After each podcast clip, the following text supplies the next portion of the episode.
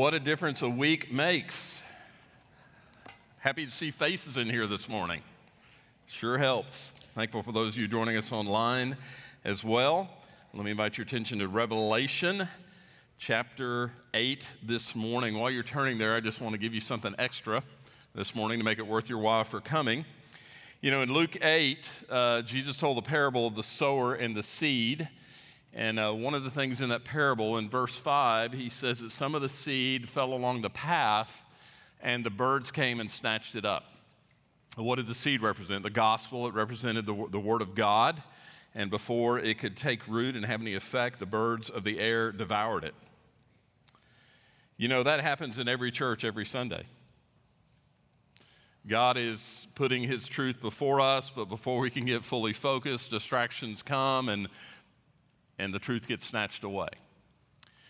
And I was thinking about something this week as far as eliminating distractions, and, and I don't mean to offend any of you. If, if this is what you choose to do, that's fine, but I just want to make a suggestion. Um, I think, you know, I, I get distracted too. When I'm sitting listening to someone else preach, I get distracted, but usually um, I'm sitting there with an open Bible. And when I get distracted, it's because of something else on that page. So when I get distracted, I'm at least distracted in and by the Word of God. And, and I want to say this morning, and again, this is just a suggestion, doesn't mean it has to work for everyone. Um, I know that many of you, uh, when I say turn to a passage, you get out your phone to turn to that passage. Doc? that can be very distracting. Um, hopefully, you're turning off all your notifications. So, if a text message comes through while you're looking at your Bible, that doesn't distract you or some other notification. But I'm going to tell you, there's something about, and, and I'm all about electronic. I, have got a Kindle on my iPad, I do a lot of reading that way. But there's something about when it comes to the Word of God, having the Word of God open in my hand, uh, taking notes. Just a word this morning, maybe for you to think about if you're easily distracted. Maybe it would be good, and, and I know it's it's, it's a hassle to carry something this big and heavy around with you. I understand that. But maybe just something to think about if you're easily distracted during worship and during the time of the Word. Of, of perhaps it might be good just to do something different and carry a physical copy of the Word of God. Now, all you old people, don't start cheering. This is not just a young people issue. Okay? I've seen some of you doing it too, so don't go there. All right, I've meddled enough. Chapter 8 verse 7, we're going to resume with the seven trumpets, the seventh seal um, that was opened by the Lord continues uh, God's wrath against mankind because mankind is still unrepentant. And the seven trumpets we'll go through today, as well as the bowls that will follow in a couple weeks, are all part of that seventh seal. Now, what you're going to see this morning is the first four trumpets, the first four judgments that come are forces of nature that are directed against the environment. Now, Will humanity suffer because of that? Yes, humanity is affected indirectly, but it's forces of nature that God uses against the environment. And you're going to notice it's very similar um, to the, the plagues, the things that happened in Egypt when Pharaoh would not let God's people go.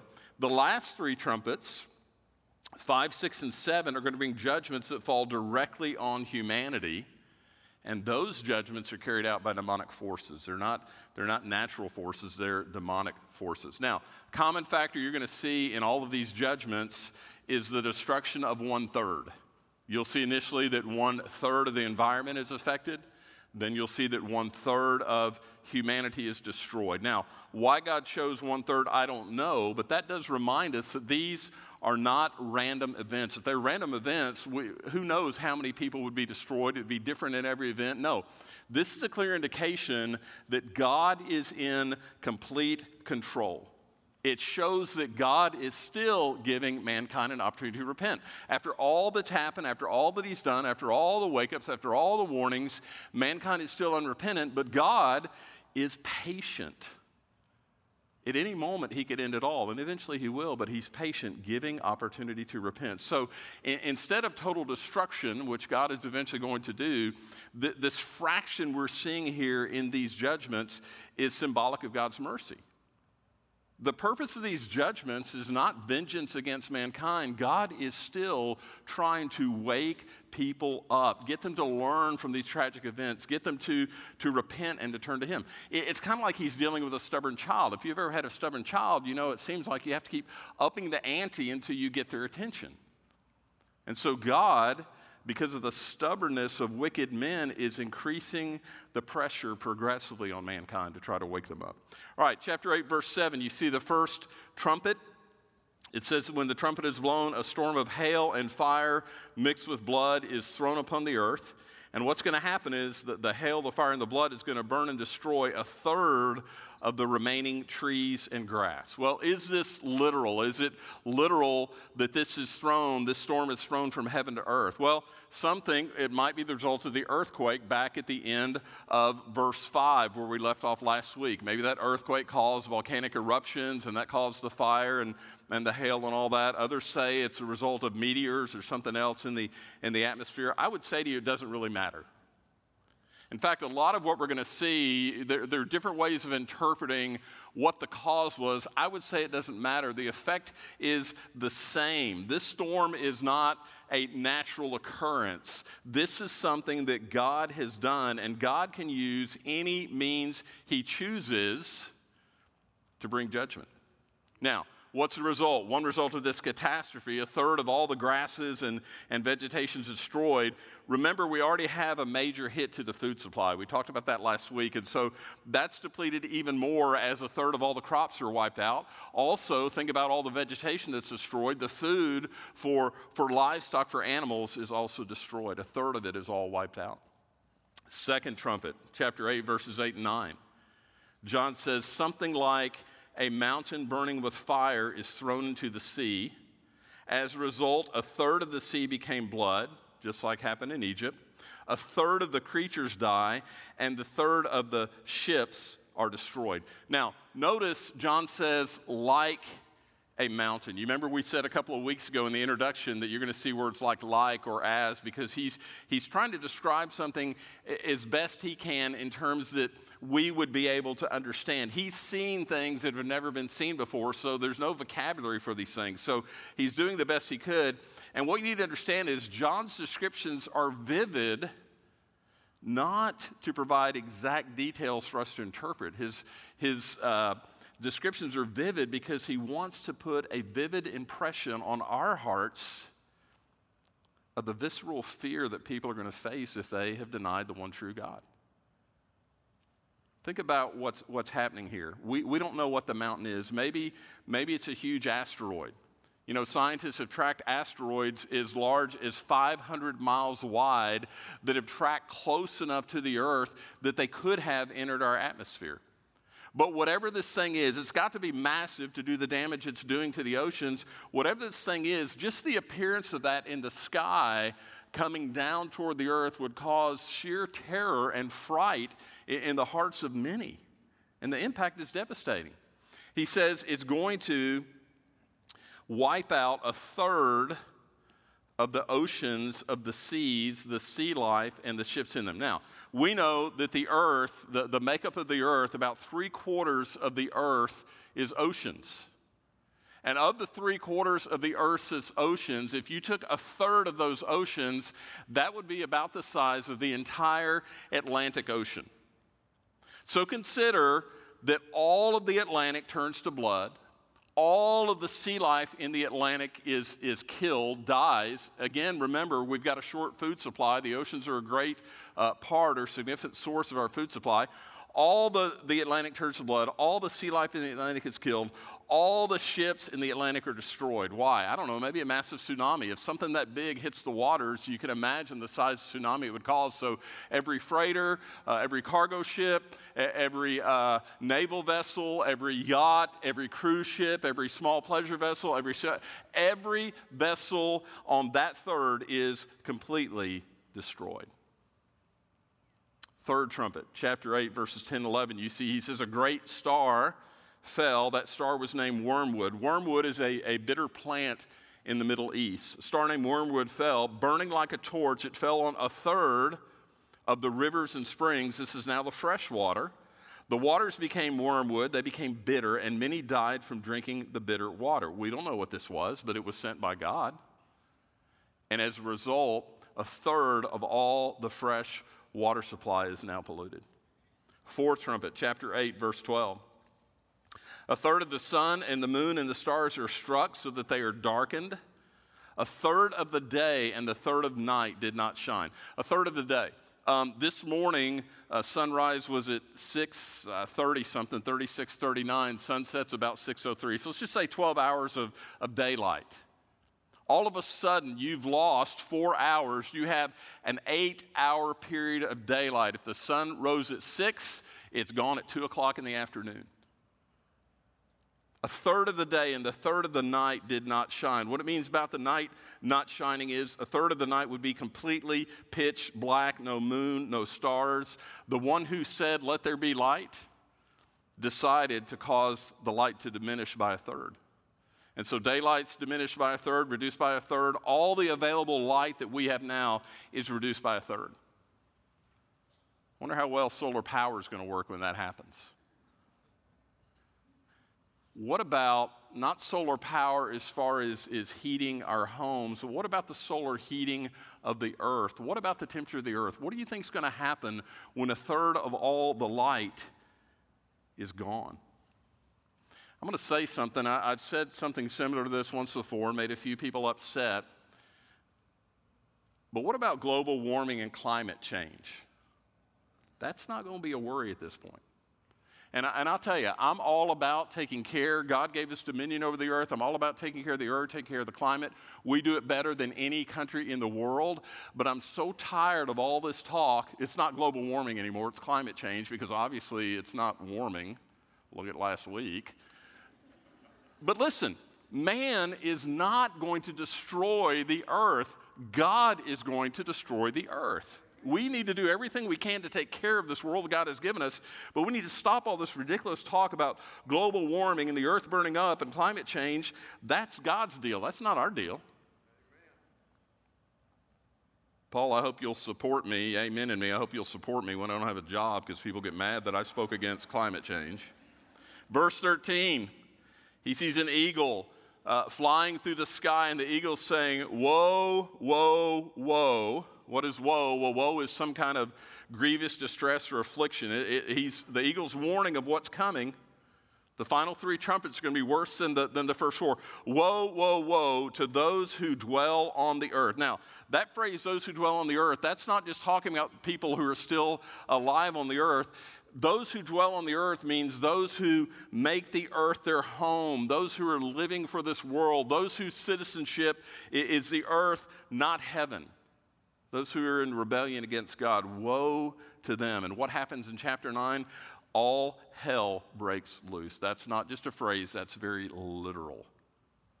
All of hell is going to be unleashed on mankind. Look at trumpet 5 in verses 1 through 12. John says he sees a star fallen. Notice it doesn't say fall, falling, it says fallen. That's past tense. He sees a star fallen in the past so, from, from this vision he's having in the tribulation period, he's seeing a star that has fallen in the past. Now, this star is not an object. It's not like the third trumpet when the star named Wormwood fell and, and polluted the waters. It's not an object. This star is a person who has fallen. You see, he says he's given the key to the bottomless pit. This star is none other than Satan fallen from heaven in the past. The bottomless pit is the abyss. What is the abyss? Well, 2 Peter 2 4 tells us that the abyss is the place where God sent the angels who sinned, who rebelled against him. Now, yes, there are or excuse me, there are demons, angels who sinned are demons. There are demons who are free today. They're carrying out Satan's agenda. But 2 Peter 2 4 tells us that there are many that are imprisoned in the abyss and they are confined there in chains. And so get the picture these demons confined in the abyss have been imprisoned there for thousands of years, and they are eager to be released so they can wreak havoc on the earth and on its inhabitants, whom Satan hates. He says that Satan is given the key to do what? To open the abyss and to release them. Now, recognize Satan is given the key. What does that tell you? He didn't have the key, he doesn't have access to the key. God is in complete control. God is allowing, God is orchestrating these events that are taking place. He's given the key. He opens the abyss. You see that smoke pours out, even darkening the sun. But the description of what comes out of the abyss next is, is frightening. Look at it. These creatures are long haired, they're horse shaped, they're, they're flying locusts with scorpion tails, golden crowns above human faces, teeth like a lion, wearing armor. They're a combination of, uh, of horse and man and lion and scorpion and, and locust, and they're large. And he says they're led this is another reason we know these are demons. They are led by a demon king. His name in Hebrew is Abaddon, Apollyon in Greek. Both names mean destroyer. So you have a, a large army uh, of very perverse and powerful demons led by their king, their leader, the destroyer. What are they going to do? Look back at the text. They're not going to harm vegetation like locusts normally do, they're going to harm people. They're going to inflict pain on all those who don't belong to God. They have the power of the scorpion. They will sting people and cause pain so incredible that those who are stung will wish to die and will even attempt suicide in various ways, adding to their pain, but they will not be able to die. They will suffer for five months. You know what, you know what that is? That is a preview of the coming eternal judgment of those who don't come to Christ. Only it won't be five months. It will be all of eternity that they will suffer in horrible, incredible pain, not just physically, but mentally and spiritually, because they're separated from the God who made them for Him and can never be reunited to Him and made right with Him again. And that suffering won't go on for five months, it will go on for all of eternity. They will wish to die. They will wish that their life would just end, that they would be extinguished and go into oblivion, but it will never happen. Your friends and my friends who don't come to Christ will suffer for all of eternity. This is a preview of eternal judgment. Trumpet number six, chapter 9, verses 13 through 19. The order is given to release the four angels bound at the Euphrates. Now, again, uh, these are, angels at this point, they're demons, they're, they're fallen angels. You see that they've been bound or restrained. Ho- holy angels are not bound. So these are demons that are now being released. And what are they going to do? They're leading an army that's being assembled, and this army is going to attack the inhabitants of earth. Again, these judgments come directly against mankind, and they're led by demons. What do we know? This is a demonic army. It's an army of 200 million, and they're going to kill a third of the remaining population. Now, the army has the characteristics of a human army, but they're more, they're more supernatural than they are a natural look. The horses have heads like lions. From their mouths come fire and smoke and brimstone. Their, their tails are like serpents. Now, some have tried to say, have looked at this and trying to figure out from John's description, they've tried to say, well, John, John was describing an army or army equipment that, that is so advanced with military weapons. They didn't exist in his day. He, he couldn't picture that, and, and they try to say, well, it was some kind of a of airship that had all these weapons, and, and on the back they could fire Stinger missiles. Whatever. Listen, Scripture makes clear this is nothing less than a demonic army of fallen angels. I don't care how it appears or what it looks like. This is God judging mankind, and it says a third of the remaining population is killed. Let's back up to last week. Do you remember last week that a quarter of the population was killed when the fourth seal was opened. Assuming today's population of 8 billion people, a quarter was killed. When that fourth seal was opened, that would be 2 billion people. There are 6 billion left. A third now of the remaining 6 billion means another 2 billion people are going to be killed by this army. So, in short, in a very uh, short number of years or months, half of the Earth's population has been wiped out. And look at the response, just like what we saw at the end of chapter 7 during that great earthquake. Look how those who survived respond. They did not repent of the work of their hands, nor give up worshiping demons and idols of gold and silver and bronze and stone and wood, nor did they repent of their murders or their sorceries or their sexual immorality or thefts. What's happening? Their hearts are hardened even more. See, what God is doing to try to wake humankind up, to try to help them recognize their need, to try to help them recognize who He is, try to draw them to repentance. Instead, they are hardening their hearts toward Him. They're coming to a place where they just cannot believe. And yet, in the midst of all the judgment, there's still grace and mercy and opportunity for redemption.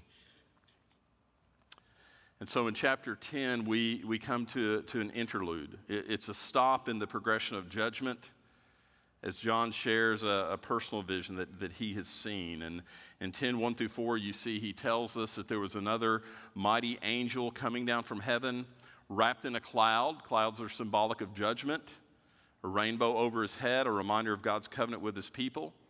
This mighty angel holds a little scroll. When he speaks, it's like a lion roaring and seven thunders sound. Now, look what this angel does. He, he makes an oath. He's invoking the name of him who lives forever, the Almighty Creator. In other words, he's saying this, this in God's name. This is what's going to happen. Look what he says there will be no more delay. Of what? Of judgment. We think we've seen God's wrath. We've seen nothing compared to what's happening when He pours out His wrath in, in the bowl judgments. And, and perhaps at that time, there's no more opportunity for redemption. You see, God, through, through the seals and through the trumpets, God has been screaming to people who have rejected Him repent, repent, repent.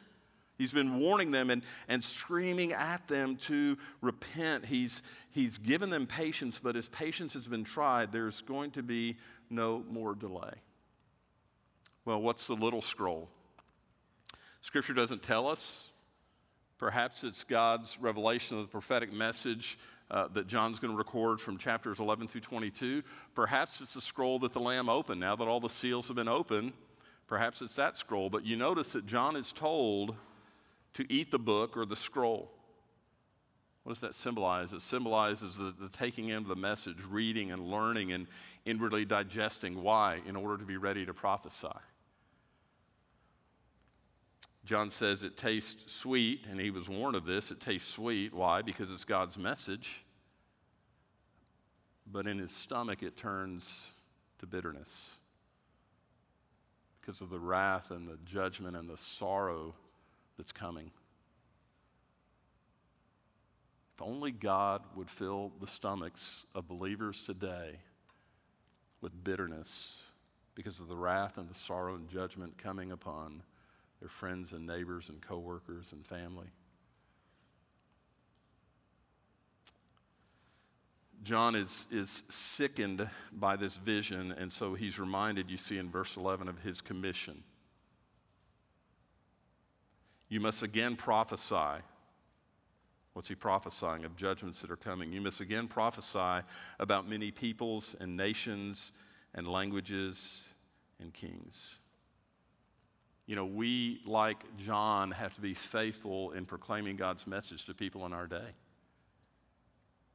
We, we call the gospel good news. The gospel is good news to those who believe, but it's very bad news to those who continue to reject and refuse to believe. We have to speak the whole truth to people, even the bitter parts.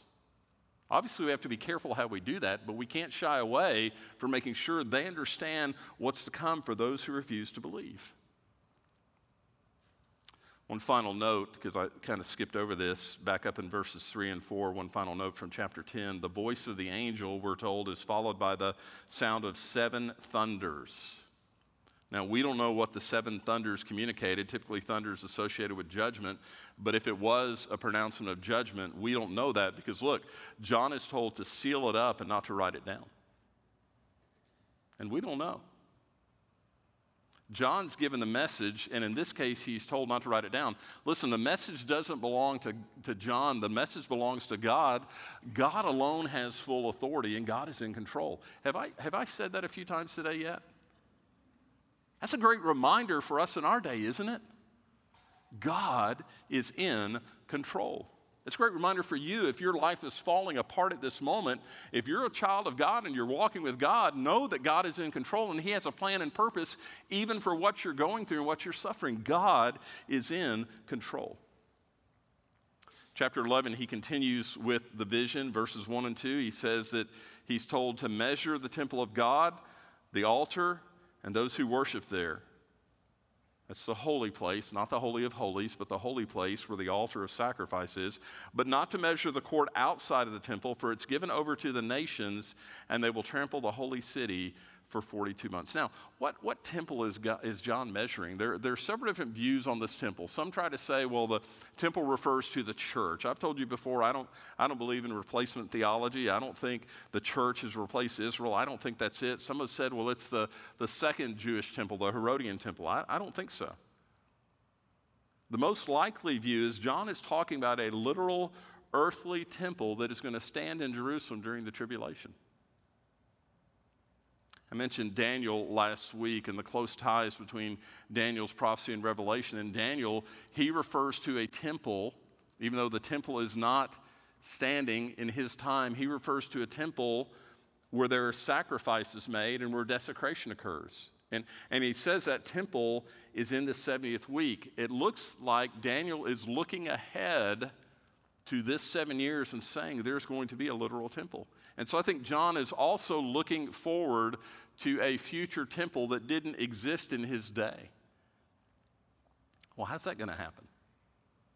You know that preparations are being made right now in Israel to rebuild the temple? Well, what about the Dome of the Rock? If you've, if you've been to Israel or seen pictures, you know there on the Temple Mount is, is a very holy Muslim place, the Dome of the Rock. Most who have studied the layout of the Temple Mount agree and believe that the Dome of the Rock is not in the exact location of the temple site. Some would say, well, the Dome of the Rock would have to be destroyed. That's going to cause a holy war. Not necessarily. We don't know how it's going to happen. We don't know how the difficulties will be resolved. But if there's going to be a temple during the time of the tribulation, God will make a way for that to happen. So, why is John to measure the temple? Well, measuring symbolizes ownership, it's symbolizing protection, uh, preservation. It's also means of, of checking to see if, if something or, or someone meets a standard. Well, if the temple is rebuilt in Jerusalem, it's very likely the sacrificial system is also going to be brought back. It appears that God is going to protect a remnant of those who worship Him. We're, we're going to get to that remnant in, of, of, Jews in chapter 12, that remnant who will survive, but it appears that God is going to protect a, a remnant. And so he tells them to measure the place where the Jews would be to worship him, but not the outer court. Because the outer court represents those who remain in the world and are going to be ravaged because of all the revolt against God for 42 months, that's three and a half years, he says they will trample the holy city. Chapter 11, verses 3 through 14, John says there are two witnesses who are going to prophesy for three and a half years. Listen, the, these witnesses are not metaphorical. The text indicates these are going to be literal people, two human beings who will serve God during this time. Listen, Satan has his two henchmen. He has the, the beast and the false prophet. God also has his two representatives that are going to counteract the evil uh, of the beast and the false prophet. Now, scholars disagree on, on who the two will be. Some say Joshua, and Zerubbabel, some say Enoch and Elijah. Um, I believe Moses and Elijah. Because if you look at the miracles that, that these two witnesses performed, they're pretty much identical to those that performed by Moses and Elijah during their periods of, of ministry on the earth. Malachi 4 5 God says, Behold, I'm going to send you Elijah the prophet before the coming of the great and terrible day of the Lord, the great tribulation of the last three and a half years. Moses and Elijah were the two that appeared with Christ on the Mount of Transfiguration, and that was a kind of a prefigure of Christ's second coming to earth. So these two witnesses, what do they do? Well, you see Scripture says they're divinely shielded from harm. If anyone tries to harm them, fire comes from their mouths. By the way, Moses and Elijah both were able to call down fire on people who opposed them during their earthly ministries. Verse 6, they're given supernatural power. They can say no rain, as Elijah did. They can turn water to blood, as Moses did. They can call down plagues whenever they want. What's, what's their main ministry? What are they doing? Their main ministry is a prophetic utterance to encourage people to repent. Again, God is trying to get the message across, but their main ministry is also judgment because of all these plagues and, and, and the judgment they can call down on, on people on earth. So the people on earth hate them. Most don't respond to their message. They, they hate them and they want to harm them, but God will not allow anyone to harm them until their ministry is complete. Look at the text. What happens when their ministry is complete? God allows the Antichrist to, to kill them. And that act probably wins him tremendous favor and support because he's ridding the world of these two menaces. And so their bodies lie in the street. It's just an act of, of, disgrace. They, they won't pick up the bodies, they won't bury them. And you look in verses 9 and 10, if you need another reminder of how wicked the world is at this point, they're having a celebration. It's, it's Christmas. They're gloating. All around the world, I guess through, through satellite, through television, through internet, everyone is seeing these, these dead bodies and they're celebrating. They're giving each other gifts as if it's Christmas time. Three days later, that joy turns to fear because as the witnesses are resurrected by God and ascend into heaven, the wicked city is judged. There's this massive earthquake that demolishes a tenth of the city, and 7,000 people are killed. But there's a word of encouragement here. Look at this. This is an unusual response in verse 13. You remember that in, in previous disasters, hearts were hardened, people did not turn to God Look what it says in verse 13. The rest, those who were not killed, were terrified and gave glory to the God of heaven.